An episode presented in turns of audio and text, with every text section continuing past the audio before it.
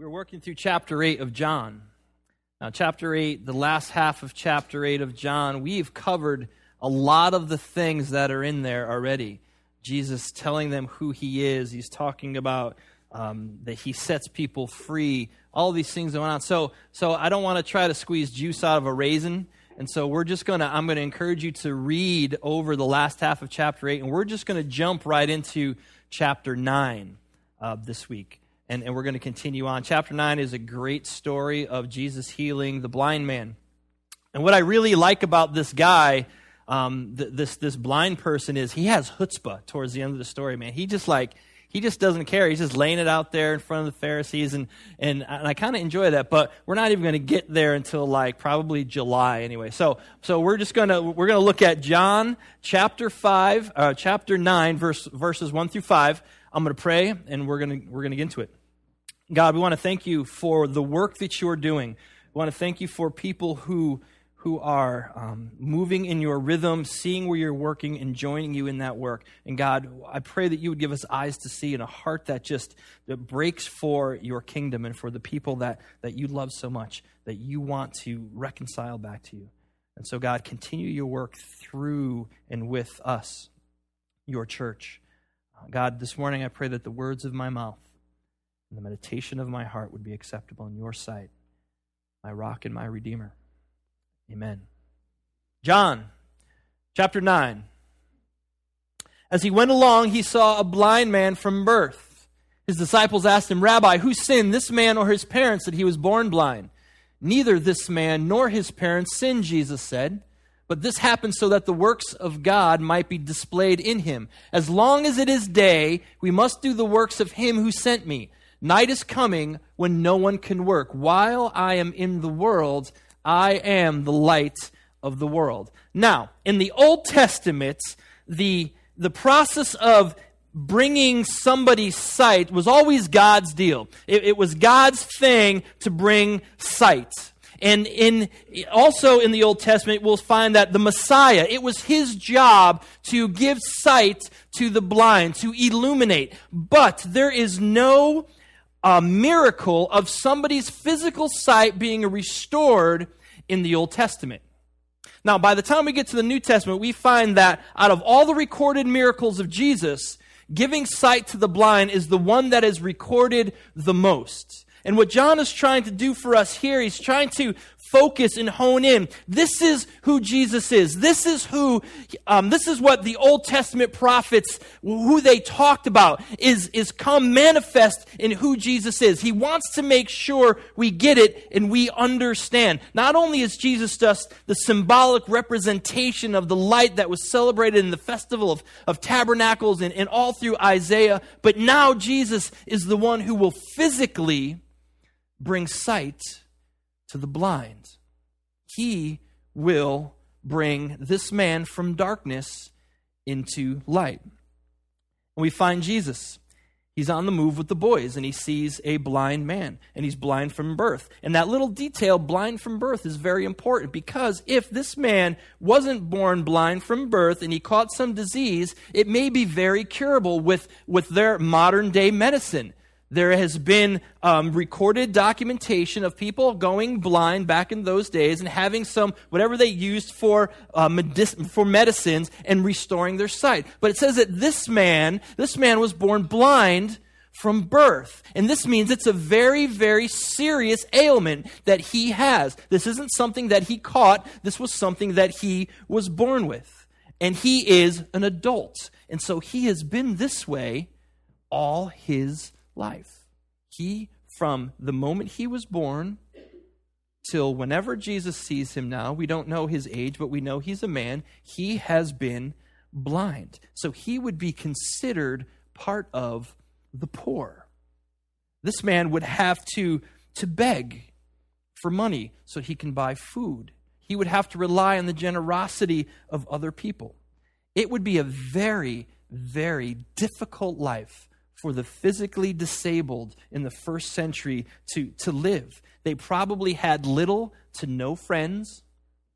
Their family usually did not have anything to do with them. Later on in the story, we see this man. We, we were introduced to his parents, but they just kind of throw him under the bus when the Pharisees question them. And so it's a very, very difficult life. It's hard to be disabled in the first century. He's probably homeless. He lives in the street. We don't usually see that type of thing in our culture. We don't see people with a, a physical disability or a mental disability having to beg just to survive. In the first century, they begged because they were considered outcasts. They were, they were pushed to the edge of society. It's uncommon to see that in our culture. Now, don't get me wrong. I believe that we, as a culture, as a society, can do much more to come alongside those with physical handicaps or physical disabilities and mental disabilities and help them live a better life. But we don't intentionally move people, make them, make them feel like or push them to the outskirts of our society. But around the world, it happens all the time.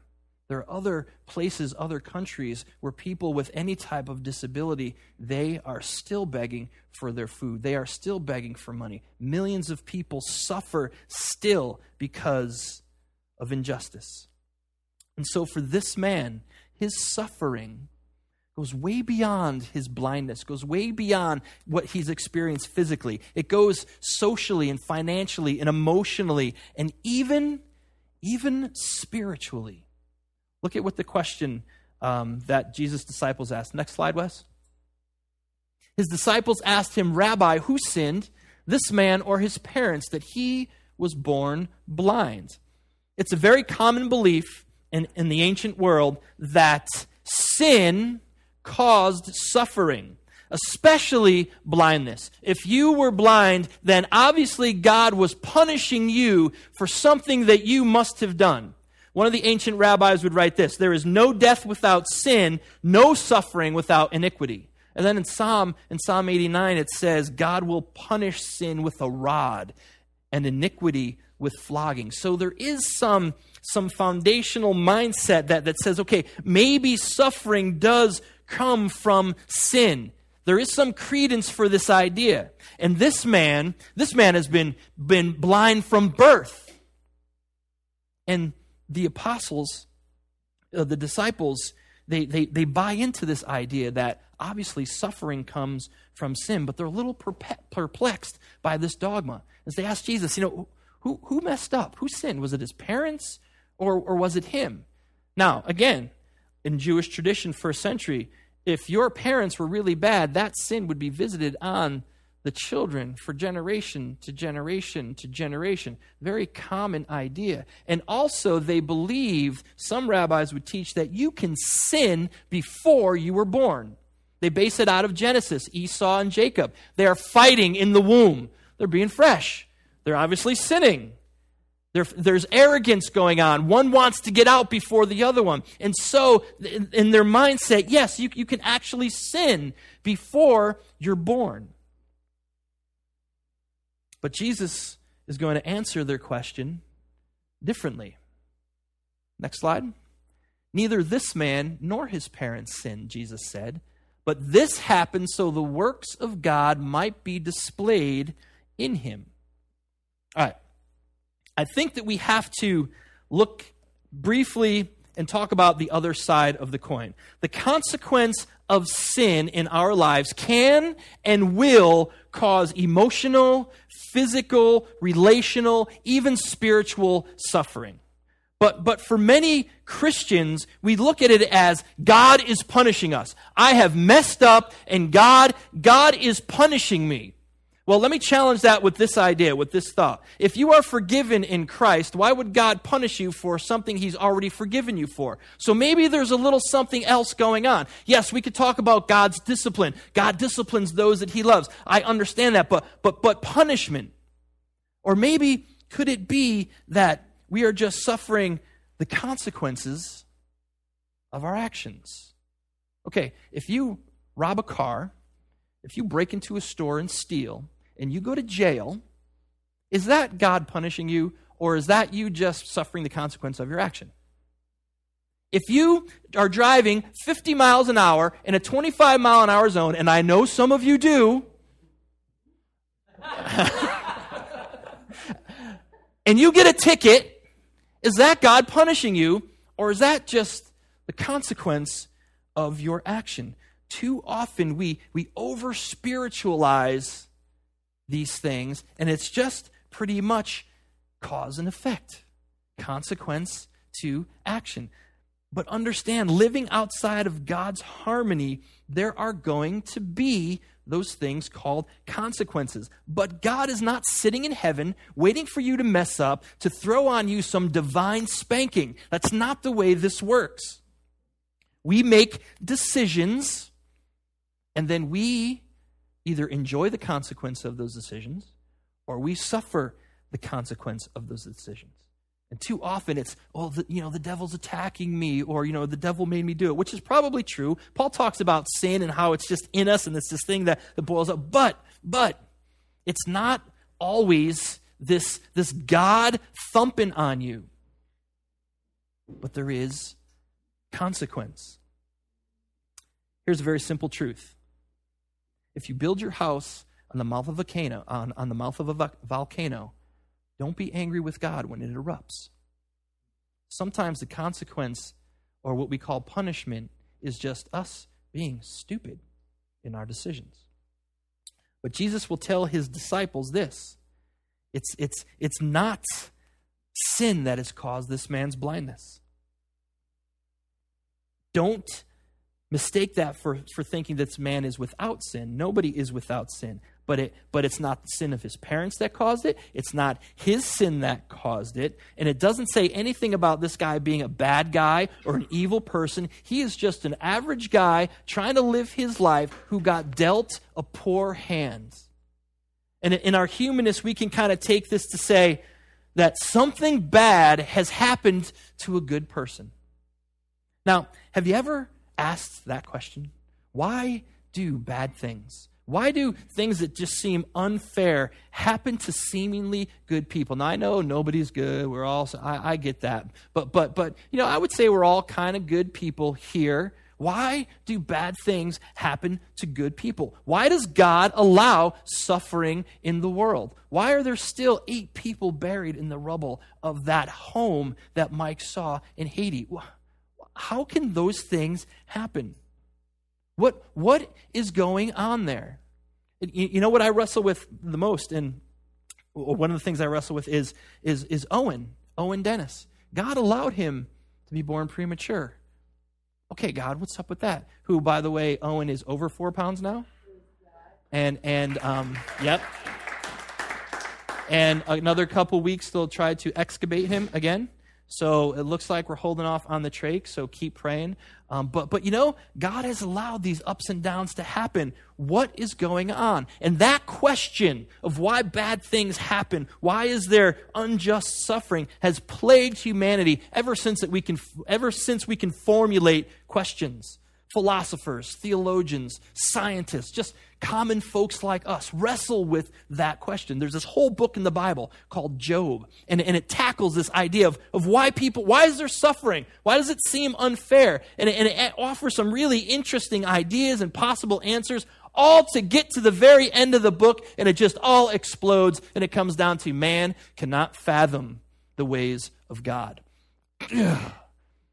You know, sometimes that's just not good enough for me.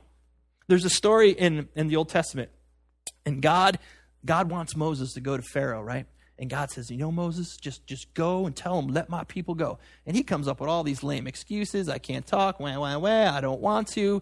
And, and, and but finally he goes. And he goes to Pharaoh and he says, Let my people go. This is what God says. You got to do it. And you know, Pharaoh was like, Oh, sure. No, he wasn't. In fact, things get really bad for the people.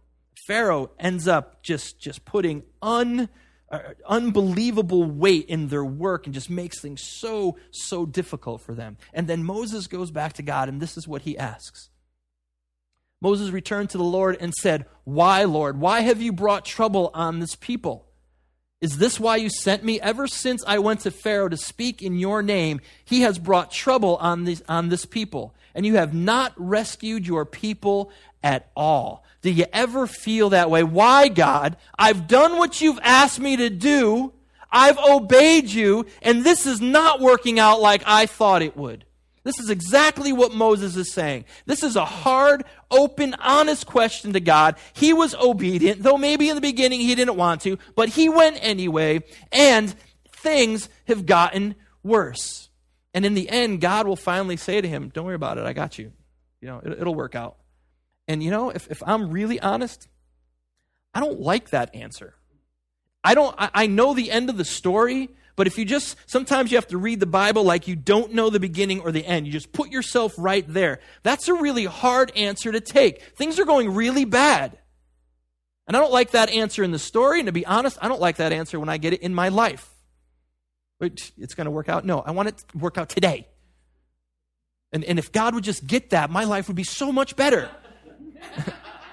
but, and so Moses asks a really difficult question. And now, many will teach that this question from Moses it shows his human frailty. It shows it shows human failure. He is not measuring up to the unquestionable faith that God has called him to.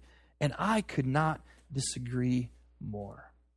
You see, I take great comfort in looking at this verse, this great man of God who, who, who met God, God spoke to like from a bush that was burning that didn't consume. I mean, we're talking cool stuff.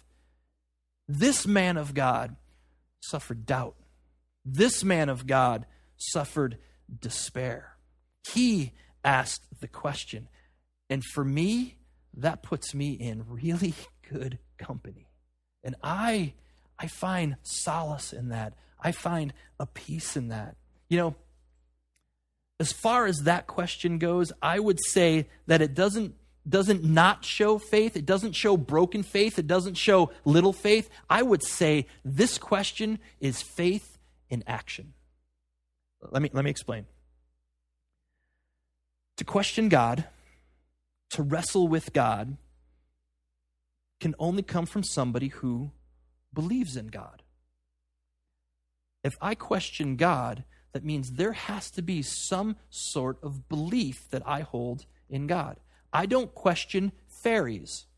I don't believe in fairies. I'm not going to ask them a question as to why. I don't question unicorns because unicorns, I don't believe unicorns exist. I love the, the, the premise of, of atheism. It says, there is no God and I hate him. How could you hate something that you don't believe in? sermon for another day. Anyway, so so I so in order to question God, there has to be some belief. Now, I know that people who don't believe in God, they can really ask those hard questions as to why. Why the brokenness in the world? Why are all these things happening? We have had earthquake after earthquake after earthquake over the last months, and, and, and untold countless numbers of people have died, and, and, and houses and, and families ruined. People that don't believe in God can ask those questions, but who do they ask? Do they, do they, do they ask fate? Do they ask physical science or, or law? I guess maybe. Do they ask the evolutionary process? Who can they, who can they get angry at? Who can they shake their fist at? Ultimately, you can't blame something on someone that you don't believe in. Now, we got to take this to the next step. Even some people who believe in God would never question God, not like Moses did. There are many people who believe in God, but but don't believe that he is really in control of what's going on. They, they, they fail to see or understand the ultimate goodness of who he is. And so they don't believe that everything that happens has either been allowed or ordained or however you want to put it by God. And so they don't ask. I mean, why protest? He doesn't, he's not going to listen. Or worse yet, they believe he just doesn't care. But, but the person with faith who believes that everything has happened because God has allowed it to happen, who believes everything has happened because God has ordained it to happen, ultimately believe that God has his hand in everything, whether it be good or bad. And now we can talk and confront and ask the questions Even Jesus on the cross yells out, My God, my God, why have you forsaken me? That is a cry of hopelessness and despair by the Son of God. Even he doubted in that moment. We have good company. Our confronting God, asking questions of God, is an act of faith and not an act of faithlessness. And so we ask, God, wh- why do you allow suffering in the world? Why was this man born blind and had to suffer all of this time? Why do innocent people die from injustice? What is going on? And you know, it frustrates me sometimes to hear a very pat answer given by many, many in the Christian world that says, well, you can't fathom the ways of God. Shut up because I'm tired of hearing that sometimes. And I'm just being honest. And if you're not tired of hearing those things, well, shame on you because that question still burns inside me. I want an answer to it. Here, okay. But then I'm thinking about do I really want the answer to that question? I mean, do I really? I, I'm beginning to believe that, that we fare far better holding on to that question than really knowing the answer. I mean, are you bothered by the fact that innocent people die and suffer, that thousands will die in the next 24 hours from diseases and sicknesses that we can go to CVS and Rite Aid and buy medicines for? Well, you should be bothered by that. Are you bothered by sex slavery and modern day slavery? Well, you should be bothered by that. I mean, can you walk through a children's ward of a hospital and look at all of the kids who are sick? And, and, and, and you should ask why, and your heart should break. Anybody with any type of, of, of um, moral sensitivity, they, they would say, Why? What's, what's going on? And you would be moved. But what if? What if we asked that question and God gave us the answer? And it was a really good answer. And not only did he give us an answer, but what if we asked the question and God gave us an answer and he explained it to us? And he explained it so we could really understand it. What, what would happen? Mystery solved. Answer given.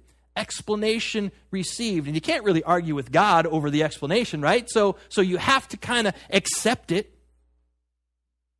I wonder if the question was answered, could we possibly begin to make peace with suffering and injustice?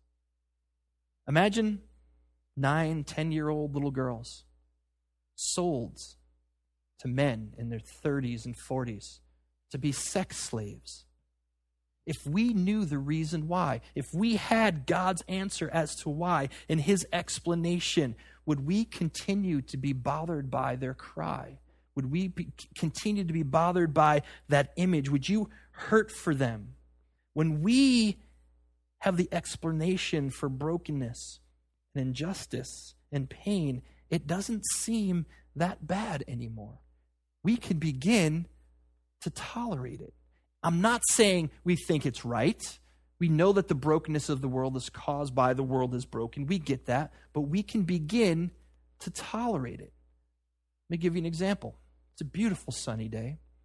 It's summertime. You're walking down the street in your neighborhood, and you hear blood curdling screaming from a woman in some house and you're racing around to figure out what house this is coming to. This is this is like no joke screaming. Something is going wrong. And finally you find the house and you run up to the you run up to the porch and you pound on the door and you're screaming hello hello. And some guy opens the door. He's very calm and cool. And you can hear the screaming coming from in this house. This woman is in pain and you ask, I was walking down the street and I heard this, this screaming, is everything okay in this house? And you see and you look in and there's, there's a few people, they're just still standing around and, and nobody seems to think this is an emergency. But there is something obviously going on in this house where this woman is hurting and she's screaming. And the man at the door says, Oh no. Now, this is their first child, and she's chosen to give birth at home with the midwife. And so, what happens to you? You have the explanation of this woman's pain, and things change for you.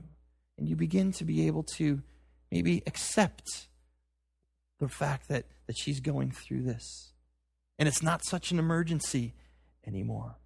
When we have the explanation for pain, not that it makes it right, but we can begin to tolerate it just a little bit more. If we had the answer to that age old question, would we start to rationalize tragedy and then be able to live with it? Again, I'm not saying we would think it's right. I'm not saying your heart becomes callous. I'm just saying it becomes livable. We would see the pain and injustice in the world, and instead of being horrified by it, we can just explain it away. God's explanation. He gave me the answer. And then we can just move on. But as long as we have the question, we will be continued. We will continue to be bothered by it. As long as we cannot explain it away. There's always the pull and the draw to make it better, to fix it, to alleviate it. Rather than justifying it, we have a desire to get rid of it. Jesus will tell his disciples listen, man, this is not about you. It's not about this guy. It's not about his parents. It's not about sin. It's about God. This is, this is about the works of God being displayed.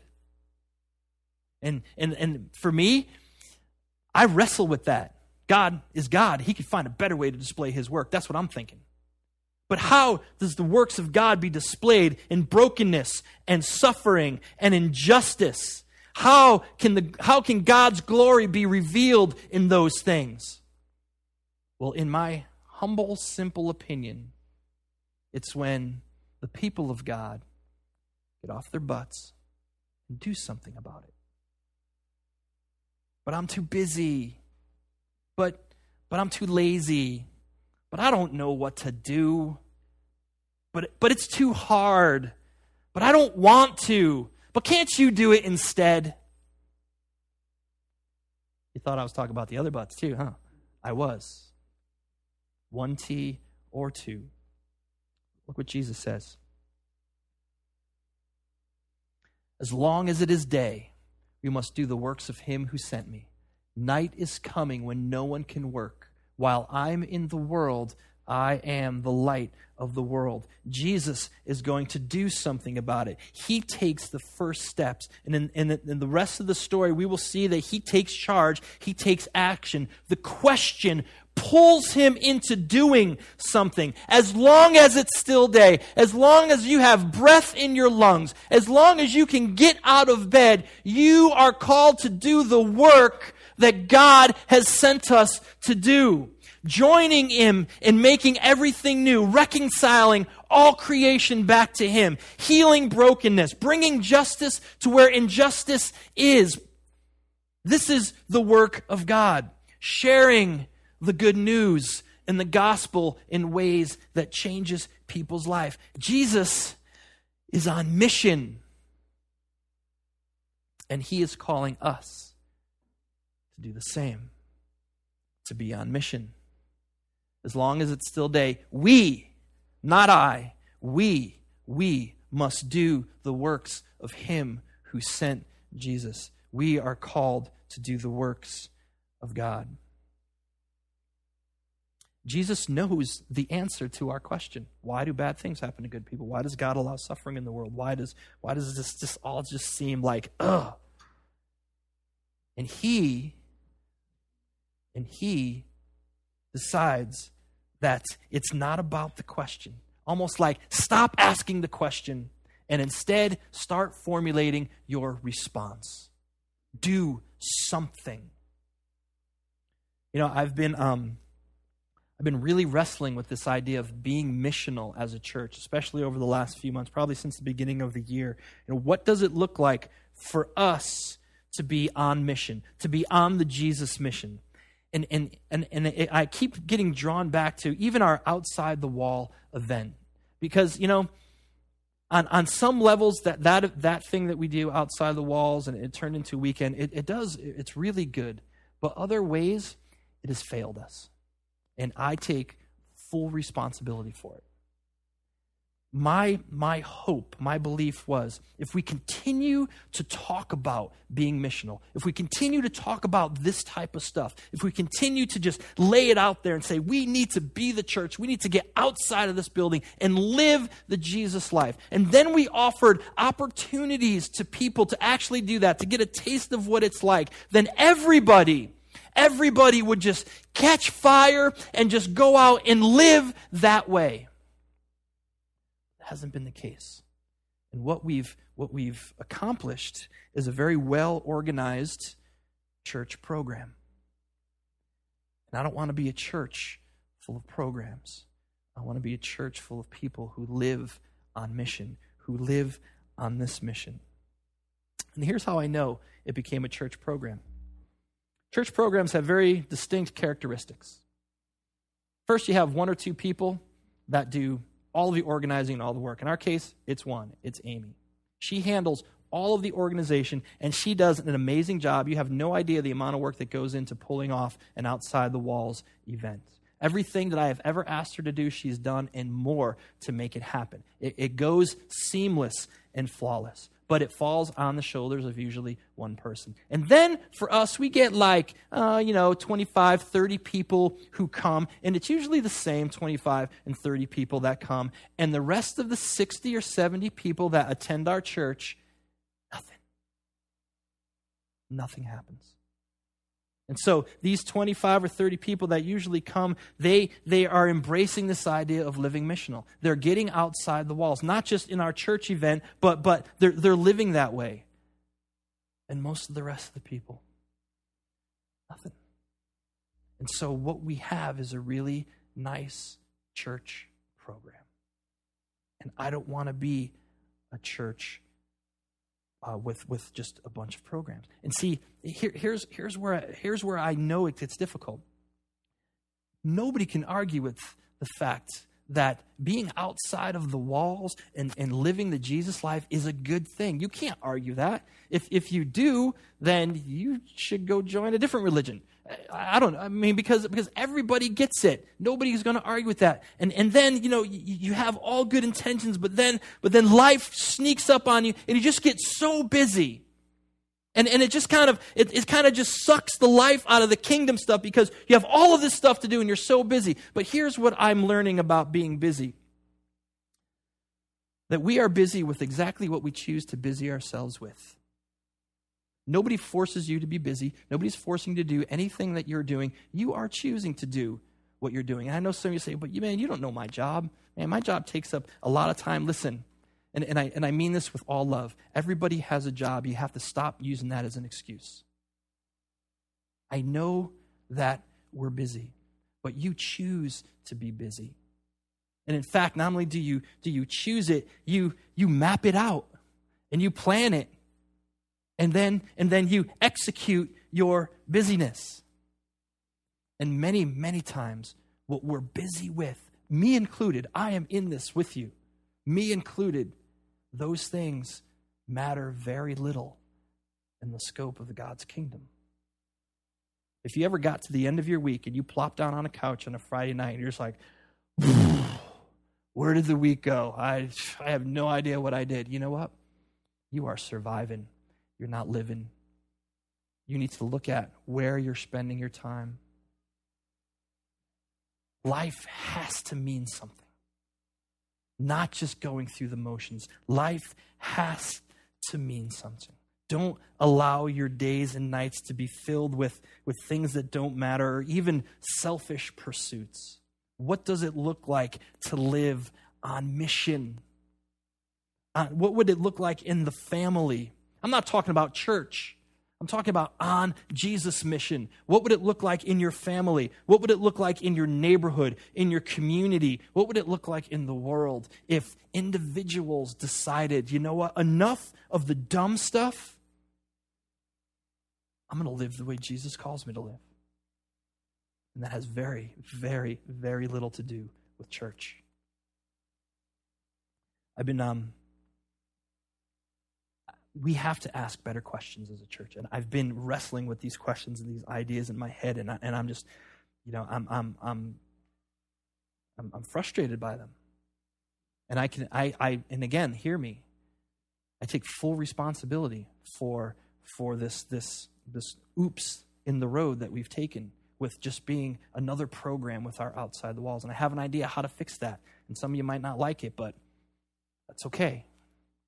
Sometimes we don't like what the pastor has to say. Call me. Don't email me because I won't respond. And, and so that's just me. But I have some ideas. And, and I've been reading um, a, a, couple books. Uh, we just got finished reading Missional Renaissance, what it looks like to regain the focus of mission in the church. And there's another book I've begun to read called uh, Present Future. And they're both written by Reggie McNeal. And um, in there, he poses six questions that every church has to answer every church should answer that wants to be on mission for Christ. And the thing that frustrates me, and it also I love, he gives no easy answer. There is no pat little response me, on, um, on how to answer those questions. Let me read them to you. His first question is How do we move from churchianity to Christianity? How do we transform our communities, the places that we live, our jobs, our neighborhoods? How do we transform them? How do we turn church attendees into missionaries? How do we develop Jesus followers? McNeal makes this statement that you can't plan for the future because you don't know what the future holds. Instead, how do we stop planning for the future and we begin to prepare for the future? And, in, and instead of developing church leaders, how do we develop Christian movement leaders? These are just some of the questions that I have been wrestling with. And we are going to wrestle with as a church. This is the beginning of really taking a hard look. We're almost two years into this experiment. And personally, I want more. And I'm going to be asking of you more. Not more church, not more, not more showing up for social events, but more in the context of your everyday life. I want to equip you with, with the thought process you need to be able to pray for somebody. You know, I missed and I, and I kicked myself um, for doing this. I was in the, um, uh, the, the elevator when I was visiting um, Kevin and Amanda and, and, Owen, and there was this little boy, and they have, and, and he's with his mom, and they have two, um, I guess, people that work at the hospital, and this little boy was going in, obviously, for some surgery. And um, and they were explaining, you know, I guess it's kind of to initiate him, to show him around, to see what's going to happen. And, and I was in the elevator and I looked at him and he was kind of pasty and I didn't know what was wrong with him, but he looked, he looked sick and he looked terrified. And I stood there and I looked at him and my door opened and I looked and I walked out and the door closed and I was like, God, why didn't I pray for him? Why didn't I just say, hey man, it's going to be all right? Why didn't I just, just offer offer a word of encouragement. See, that's mission. It has nothing to do with this. That's what's being on mission. And we miss those opportunities over and over and over again. I don't want to miss another opportunity like that. And so we're going to put some things, I'm going to, I'm going to hopefully give you some, some ideas, some challenges to take.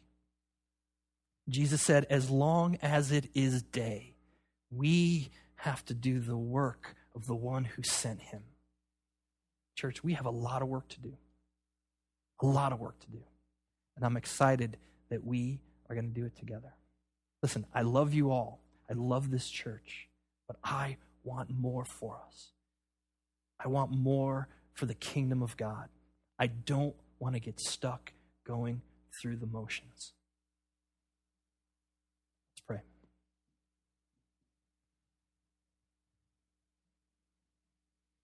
God, um, I want to repent of my my indifference at times to your kingdom. I want to repent, God, that I've allowed myself to get busy and miss what's important many times. And God, I repent for us as a community for our shortcomings. But God, I know that this is your heart to do the will of the one who sent Jesus, to do your will. So, God, I'm asking you to strengthen us for it. Give us vision. Break our hearts with the things that break your heart. Let us come alongside you in your work. Give us eyes to see it and strength to partake in it. Ask this in the name of Jesus. Amen.